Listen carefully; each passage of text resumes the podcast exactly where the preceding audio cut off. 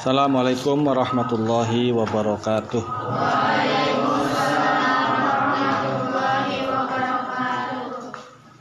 Ila hadratin Nabi Mustafa Rasulullah sallallahu alaihi wasallam.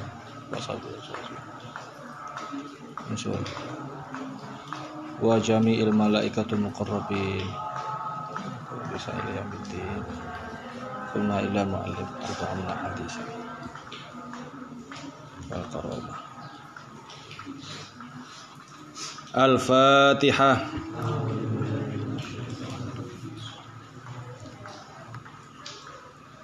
Iya karena untuk iya Kristen. Bismillahirrahmanirrahim. Wa sallallahu ala sayyidina Muhammadin wa ala alihi wa sahbihi wa sallama tasliman katsira. Walhamdulillahi rabbil alamin. Wa sammaituha arba'ina hadithan min kalami khairil anami fil mawa'idhi wan nasaihi wal ahkami. Wa hadha awanu syuru'i fil maqsudi bi'aunillahil malikil ma'bud. Wa hadha awanu syuru'i fil maqsudi bi'aunillahil malikil ma'budi. Ila akhirih. Wa sallallahu lan muga-muga paring rahmat sapa Gusti Allah. Ala sayyidina ing atase Gusti kita Muhammadin rupane Kanjeng Nabi Muhammad. Wa ala alihi lan ing atase keluargane Nabi wa sahbihi lan sahabate Kanjeng Nabi. Wa ala alihi lan ing atase keluargane Kanjeng Nabi wa sahbihi lan sahabate Kanjeng Nabi wa sallama lan muga-muga paring keselamatan sapa Gusti Allah tasliman kelawan salam kathiron kang akeh Walhamdu tawis kabiyane puji kulillahi kagungane Allah Rabbil alamin kang mengerani wong alam kabeh. Wa tuha lan ngarani sapa isun ing hadhihi. Wa tuha lan ngarani sapa isun ing hadhihi arba'ina ing patang puluh apane hadisan hadithe. Min kalami khairil anami saking dawuhe luwih bagus-baguse menusa. Saking dawuhe luwih bagus-baguse menu menusa. Fil mawaidi ing dalem pira-pira pitutur. Wan nasaihi lan pira-pira nasihat wan nasaihi lan pira-pira nasihat. Wal ahkami lan pira-pira hukum. Wa lan utawi iki.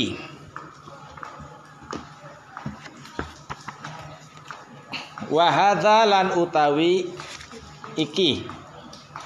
Maksudnya iki mangsa.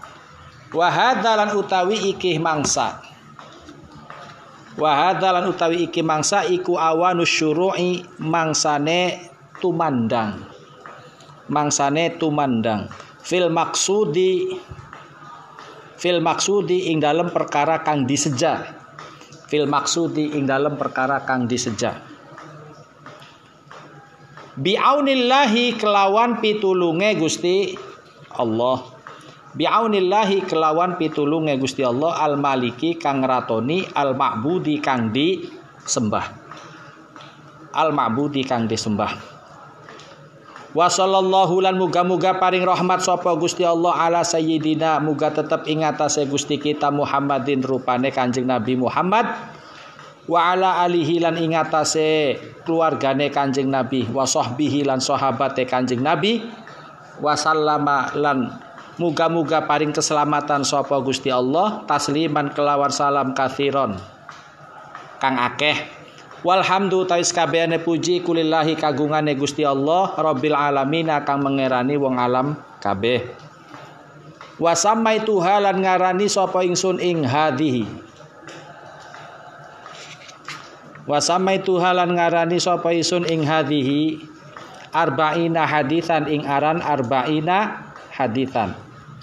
Maksudnya arba'ina ing patang puluh apane hadisan min kalami khairil anami saking pengendikae atau saking dawuhe luwih bagus-baguse menusa.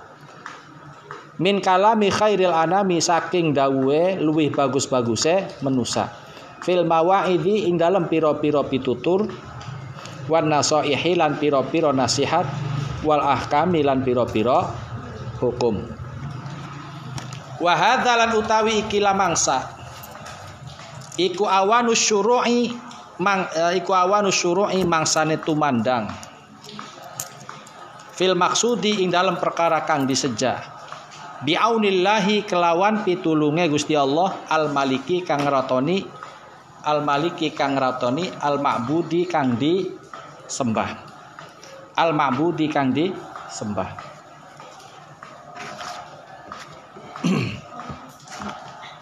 sampun nggih. Ada yang mau ditanyakan tentang maknanya tadi? Sebelum saya lanjut pada Eh, sedikit penjelasan dari mukodimah kita karena eh, yang saya sampaikan pada malam hari ini masih seputar pembukaan. Belum pada pembahasan tentang isi daripada kitab-kitab yang sedang kita baca ini. Ya. Hanya masih bersifat pembukaan. Sudah jelas ya maknanya ya.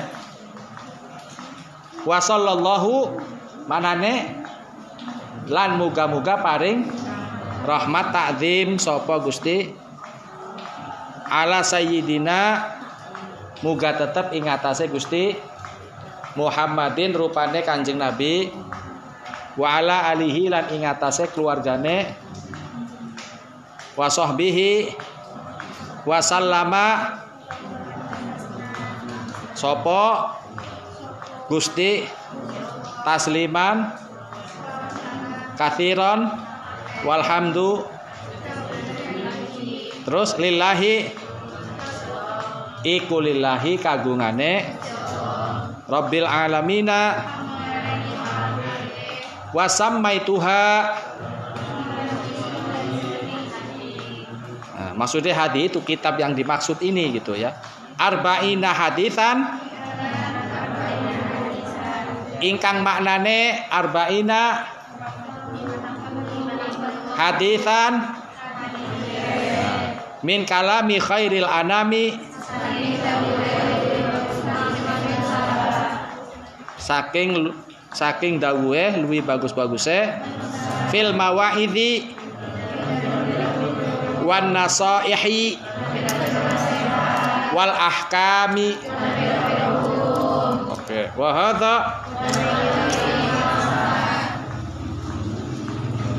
awanus syuru'i. Mangsane tumanda fil maksudi bi aunillahi al maliki al ma'budi oke cukup. Berarti secara tidak langsung sebenarnya sebagian besar di antara kalian ini sudah bisa memaknai ya cuma mungkin merangkai dari kalimat-kalimat itu untuk dibaca mungkin masih agak sedikit grogi atau masih banyak yang kurang sempurna. Jadi seperti yang sudah menjadi hal yang umum di kalangan para ulama manakala setelah membahas apa yang menjadi isi di dalam kitab maka selanjutnya beliau melanjutkan tulisan-tulisannya itu dengan mengembalikan lagi ya kepada baginda Nabi Shallallahu Alaihi Wasallam. Artinya beliau tetap memohon, memohon agar supaya kitab yang ditulisnya ini betul-betul mendapatkan manfaat. Ya, wasallallahu ala sayyidina Muhammad dan mudah-mudahan Allah Subhanahu wa taala memberikan rahmat takzim kepada pemimpin kita ya, panutan kita yakni baginda Nabi Muhammad sallallahu alaihi wasallam.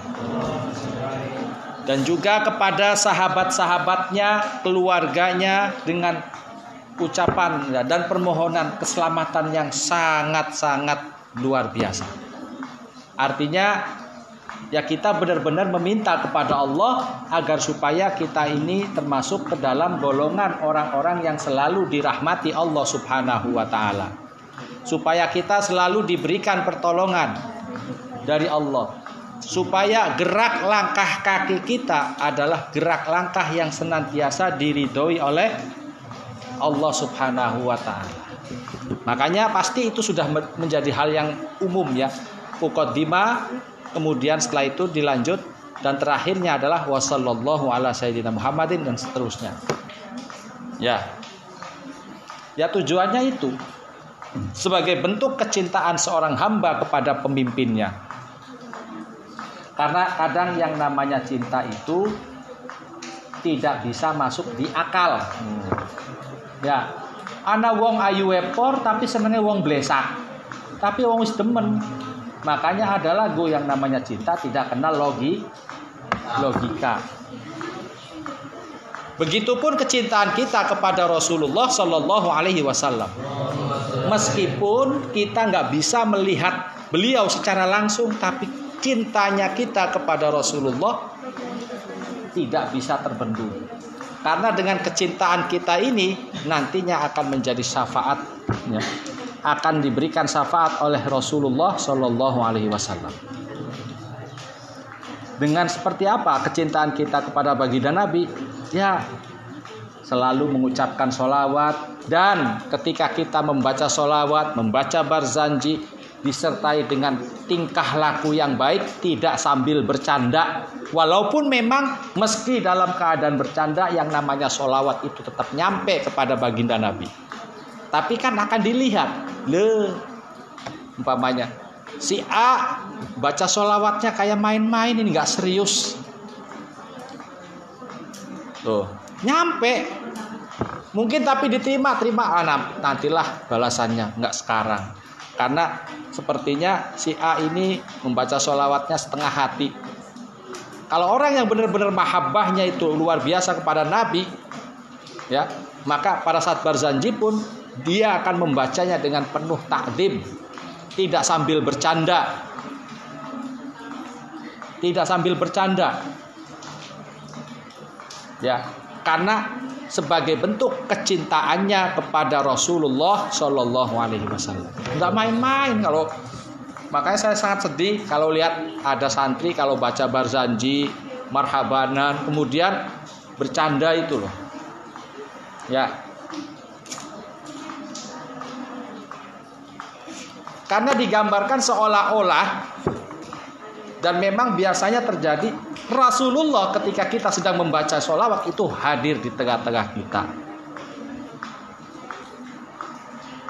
Halo?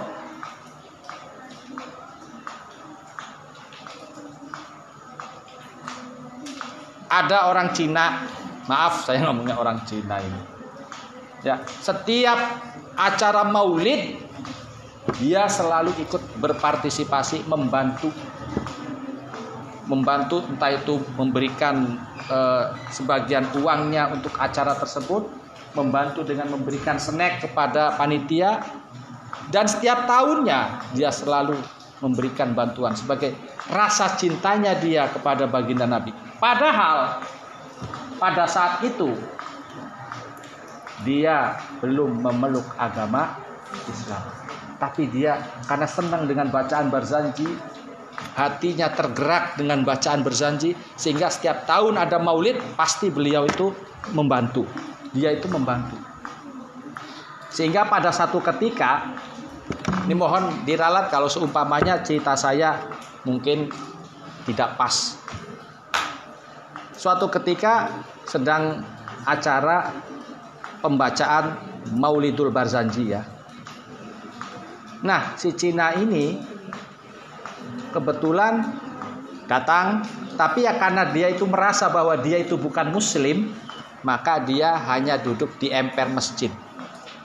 Di luar masjid dia duduk-duduk aja sambil menikmati ikut mendengarkan dengan khusyuk lantunan-lantunan syair Maulid Barzanji yang dikumandangkan oleh para tokoh-tokoh setempat yang ada di saat apa di wilayah tersebut.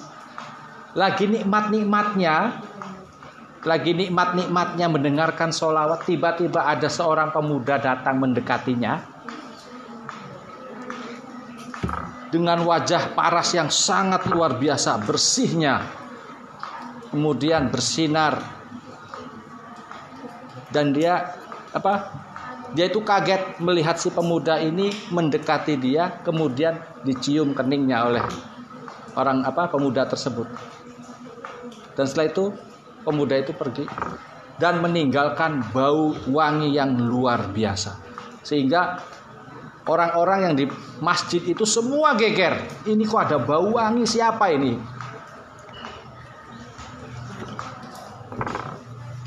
Atur Dari mana datangnya itu? Kok tiba-tiba ada bau wangi? Semua di situ merasakan wangi aroma wanginya ya tanpa diketahui siapa orang yang memakai wangi-wangian itu. Ya memang banyak yang pakai wangi-wangi, tapi wangi-wangi yang dirasakan oleh sebagian orang yang waktu itu sedang baca Barzanji itu berbeda.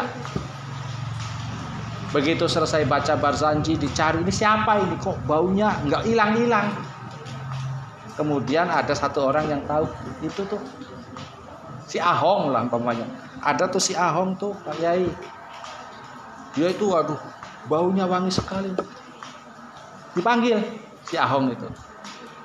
Pas ya bener. Baunya itu langsung beres masuk ke dalam masjid baunya itu semakin merebak ke mana-mana. Kamu ada pakai apa ini baunya kok luar biasa sekali wanginya?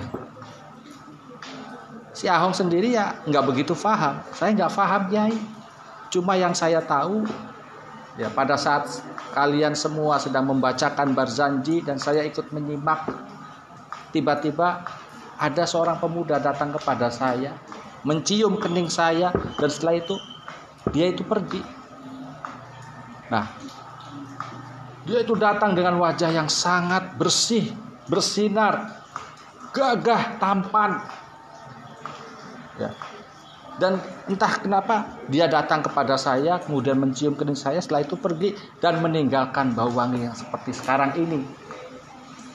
Gambaran orang itu seperti apa? Coba digambarkan. Oh gini, gini, gini. Dan semuanya mengarah kepada Rasulullah Shallallahu Alaihi Wasallam.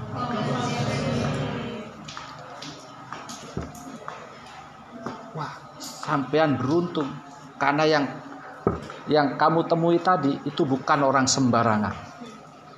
Banyak orang yang ingin ketemu dengan orang yang kamu maksud, tapi sayang Sebagian dari kita itu belum pernah sempat ketemu. Justru Anda beruntung bertemu dengan orang tersebut. Siapa kiai orang tersebut? Rasulullah Shallallahu Alaihi Wasallam. Kaget, coba. Ternyata Rasulullah lebih ridho kepada dia yang sebenarnya bukan beragama. Bisa jadi karena kita lagi baca barzanjinya asal-asalan tidak dengan disertai akhlak. Sehingga wah iya sih umatku juga sih. Tapi kenapa kok seolah-olah seperti tidak ada rasa takdim mereka kepada saya memang kanjeng Nabi tidak membutuhkan penghormatan.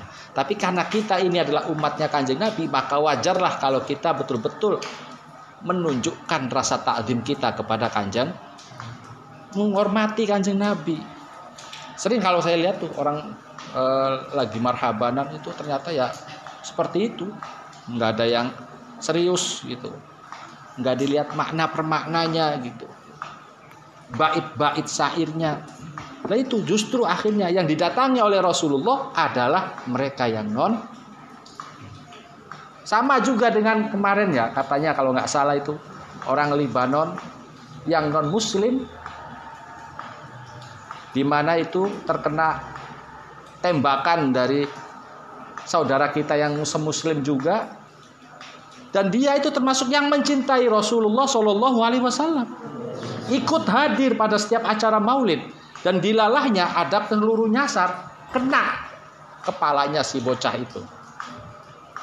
Semua rumah sakit nyerah. Tidak ada yang bisa. Tidak ada yang sanggup untuk mengobatinya.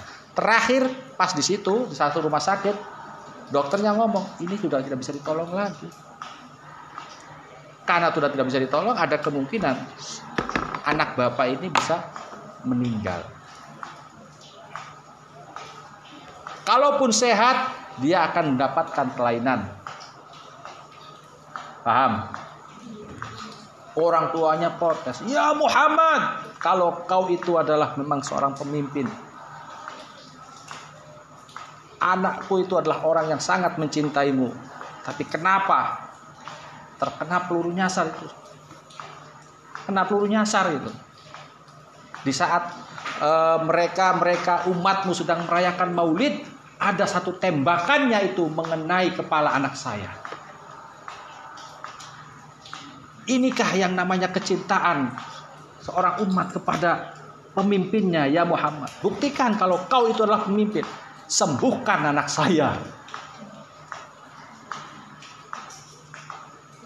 dilalahnya setelah ibunya wah ngaca parah lah ngomong-ngomong yang seperti itu pada kanjeng Nabi beberapa menit kemudian terjadi suatu keajaiban. Si anak itu tiba-tiba dengan sendirinya sehat. Ya selalu ala Nabi. Sehat. Dan luka-lukanya itu menghilang. Jadi sepertinya nggak ada yang ini ya. Dokter juga tengah nggak percaya, nggak mungkin itu. Posisinya seperti itu, keadaannya sudah seperti itu kritis, kok bisa sembuh? Si anak ngomong. Tadi pada saat oh, dokter apa sedang ribut dengan kondisi saya, ada seseorang datang kepada saya, membelai kepala saya, mencium saya, dan setelah itu pergi. Setelah kepergiannya, saya menjadi sembuh dan itu adalah Rasulullah Shallallahu Alaihi Wasallam. Oh, luar biasa. Karena apa? Karena si anak ini cinta kepada kanjeng. Itu bukan umatnya loh. Karena Nasrani kan masih ditolong. Apalagi kita. Barangkali yang Nasraninya itu lebih khusyuk di dalam membacakan, dalam mendengarkan maulid sehingga Rasulullah itu sangat ridho sekali. Sama dengan bagaimana ketika orang Majusi ya berbuat baik kemudian Allahnya ridho padahal dia beragama Majusi. Majusi itu orang yang menyembah api, ya. Ini kalau nggak salah ceritanya entah itu Ibrahim bin Adham atau siapa saya lupa ini. Jadi beliau itu didatangi oleh Rasulullah. Eh, sampaikan salamku buat si Bahrom, namanya Bahrom, Bahrom Al-Majusi. Sampaikan kepadanya bahwa Allah ridho dengan sodakohnya. Kaget, subhanallah. Apa iya saya mimpi seperti itu? Akhirnya tawaf lagi. Lelah, istirahat, mimpi ketemu lagi dengan Rasulullah dan bahasanya sama. Sampaikan salamku untuk Bahrom al Majus.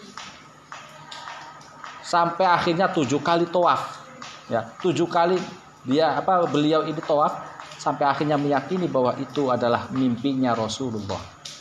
Mimpi yang datang dari Rasul Dicarilah si Bahrom ini. Di mana ini? Orang Islam aja kagak. Ya. Sholat gak, gak pernah kok tiba-tiba Allah ridho. Apa istimewanya seorang Bahrom? Wah, didatangi, Rom, Bahrom. Nggih, Yai, ada apa? Kamu punya keistimewaan apa sehingga tiba-tiba Allah ridho sama apa yang kamu lakukan? Wah, banyak, Yai. Apa? saya menyembah api. Oh. Saya itu adalah orang yang ahli ibadah. Ibadahmu apa, Rom? Menyembah api. Wah, itu nggak bisa. Karena Islam tidak mengenal menyembah api. Yang Islam kenal adalah menyembah Allah Subhanahu Terus apa lagi kamu Bahrom? Ada lagi nggak? Ada Yai. Apa? Saya punya anak perempuan. Anak saya kemudian saya nikahi. Anaknya dini. Wah ya haram itu Bahrom. Masa iya so, orang tua kok menikahi anaknya? Itu nggak ada itu. nggak boleh di dalam agama Islam. Dan Allah pasti melarang itu. Nggak mungkin itu. Ada lagi nggak disebutkan ini nggak pas lagi? Karena itu perbuatan yang secara agama tidak direstui. Apalagi bahrom, akhirnya apa ya kiai? Tapi sebentar nih. Jadi dia itu punya seorang anak, anaknya cantik, ya. Mau dinikahi sama orang lain, sayang katanya. Daripada dinikahi orang lain, ya sudah saya nikahi lagi saja anak saya. Wah itu nggak bisa Bahrom. Kan tadi sudah katakan menikahi seorang anak, apalagi anak kandung itu nggak diperbolehkan di dalam A.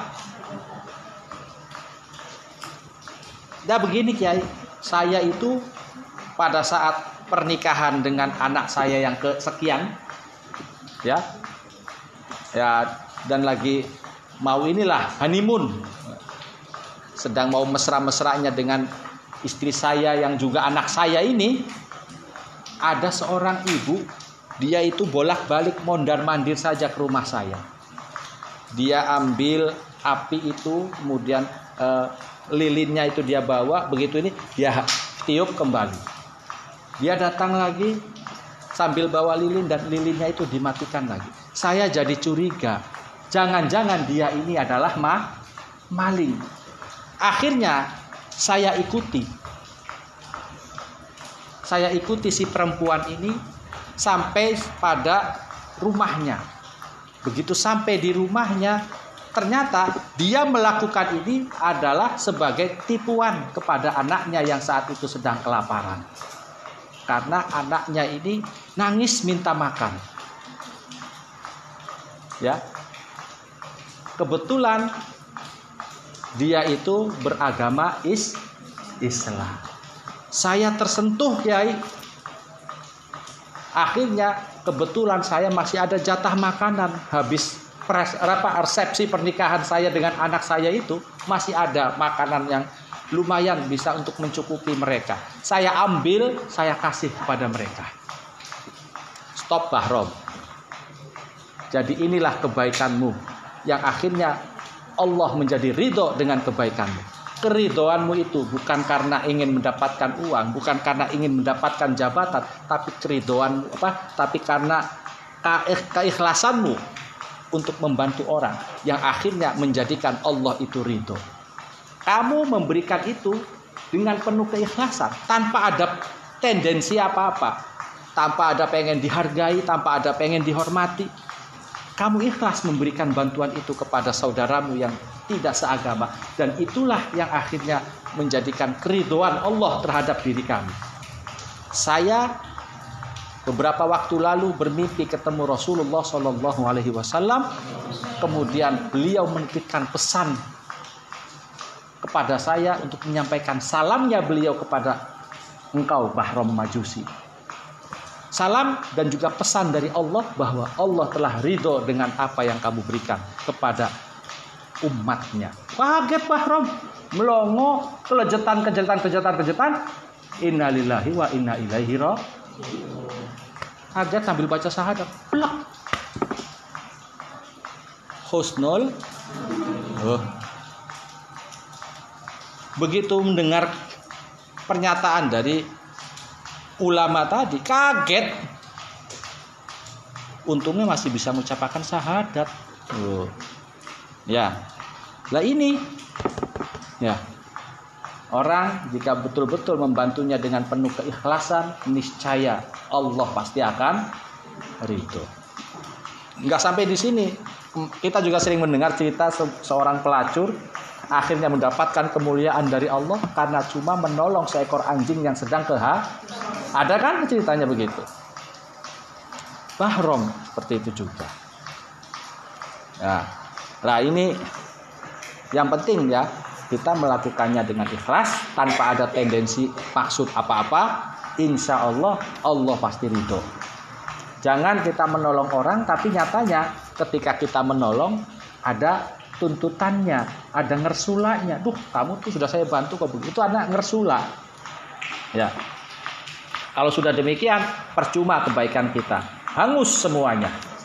Sama juga ketika kita berzikir, berzikirlah dengan nama Allah dan niatkanlah dengan penuh keikhlasan dari hatimu yang terdalam. Karena Zikir yang diterima itu adalah zikirnya orang yang hatinya kholison muh misal kholison murni dan dari hatinya yang terdalam bukan untuk maksud dipamer-pamerkan. Paham ya? Paham.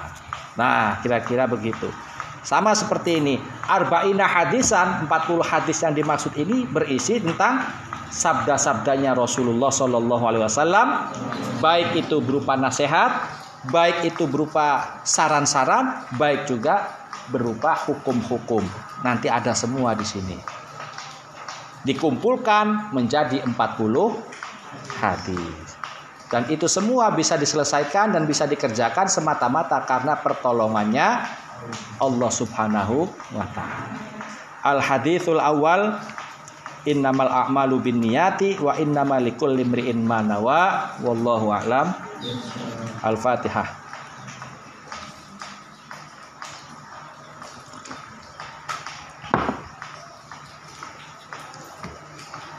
Rabbi fanfa'na